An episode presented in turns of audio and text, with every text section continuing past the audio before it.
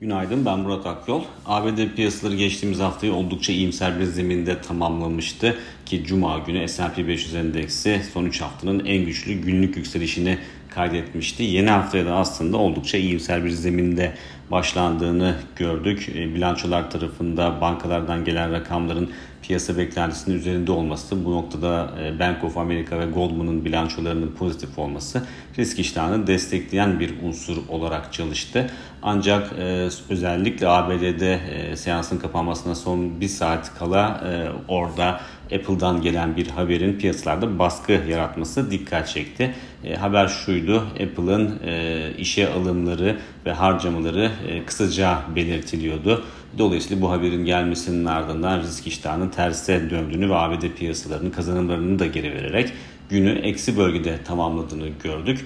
E, Apple'dan gelen haber çok mu etkili bir haber diye bakarsak e, aslında evet. Çünkü 2,5 trilyon dolarlık yaklaşık 2,5 trilyon dolarlık bir şirketten bahsediyoruz. Ve bu şirket gelecek kaygısı taşıyarak işe alımları azaltıyor ve harcamaları kısıyorsa bunun sektörün geneline, e, endekslerin geneline yayılan bir bozulma yaratması da aslında oldukça olağan. Dolayısıyla e, yaşanan bu geri çekilmeyi, e, haberin ardından yaşanan geri çekilmeyi çok büyük bir sürpriz olarak da değerlendirmemek lazım. Zaten önceki paylaşımlarımızda da aslında dikkat çektiğimiz gibi Cuma günkü yükselişin ardından da bunu belirtmiştik. Şu anda endeksler, piyasalar net bir yön tayin edebilecek durumda değil. E, yükselişlerin de e, net bir yön tayin etmediğini e, rahatlıkla söyleyebiliriz. Benzer şekilde düşüşlerin de net bir yön tayin etmediğini söyleyebiliriz. Çünkü büyüme endişeleri, resesyon endişeleri var. Dolayısıyla bu yükselişler için risk teşkil ediyor. Ancak e, çok e, sık da değişebiliyor algı. Piyasalar bir gün iyi dediğine ertesi gün kötü diyebiliyor. Dolayısıyla algı sık değiştiği için e, şu anda e, aslında yükselişlerinde düşüşlerinde bir trend teşkil etmediğini düşünüyoruz. Bu hareketlerin e, Cuma günü yaşanan yurt dışında hareketlerin ve dünkü hareketlerin aslında e, trend e, bir trende işaret etmekten ziyade daha çok hep dikkat çektiğimiz volatil görünümün bir parçası olduğunu düşünüyoruz ki bu görünümün de zaten kısa vadede etkisini sürdürmesi çok daha olası görünüyor. E, içeriye baktığımızda içeride de aslında e, BIST endeksinde dün oldukça güçlü bir eğilim vardı. %2.9'luk değer kazanımı yaşandı. TL ise e, döviz sepeti karşısında zayıf bir performans sergiledi. Özellikle Euro karşısındaki performansının daha zayıf olması dikkat çekti ki o da daha çok Euro dolar paritesinin yukarı yönlü hareket etmesinden kaynaklandı ve e, dolar TL'ye baktığımızda TL, TL'nin aslında sepet karşısındaki değerine baktığımızda %0.8'lik bir değer kaybı söz konusuydu e, sepet karşısında. Tabi hafta içinde Perşembe günü ECB'nin toplantısı var. Çok büyük ihtimalle ECB'nin bir faiz arttırımına gittiğini göreceğiz. E, genel beklentide zaten 25 bas puanlık bir artırım olacağı yönünde ve e, ayın sonunda 27 Temmuz'da FED toplantısı var. Orada da genel beklenti 75 bas puanlık bir artırım olacağı yönünde. Dolayısıyla bütün bunlar aslında TL'nin e, Temmuz ayında e, zayıf bir performans sergileme ihtimalinin biraz daha yüksek olduğuna işaret ediyor ki teknik açıdan da sık sık vurgu yaptığımız gibi 17.34'ün üzerindeki e, bölgeyi riskli bölge olarak görüyoruz. E, Borsa İstanbul'a dönersek Borsa İstanbul'da ise e, oldukça güçlü bir eğilim vardı ve bankacılık sektörünün performansının endeksin de üzerinde bir eğilime işaret ettiğini gördük. %4'ün üzerinde değer kazandı bankacılık endeksi.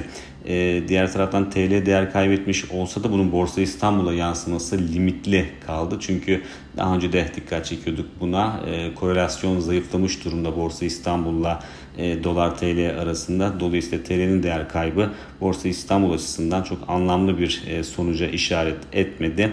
E, teknik açıdan baktığımızda 2390 ve 2405 seviyelerine e, vurgu yapıyoruz. Bu seviyelerin tekrar aşılmış olması önemli ama zaten geri çekilmelerde de e, Borsa İstanbul'da teknik görünümün e, çok fazla bozulmadığını düşünmeye devam ediyorduk. Bu görüşümüz hala değişmiş değil. E, yurt dışındaki bozulma tabii ki e, kapanışta gelen Amerika'ya gelen satışlar tabii ki risk teşkil ediyor olabilir ama burada önemli olan e, destek bölgelerinden e, Borsa İstanbul'un BIST 100 endeksinin çok fazla uzaklaşmaması olacaktır.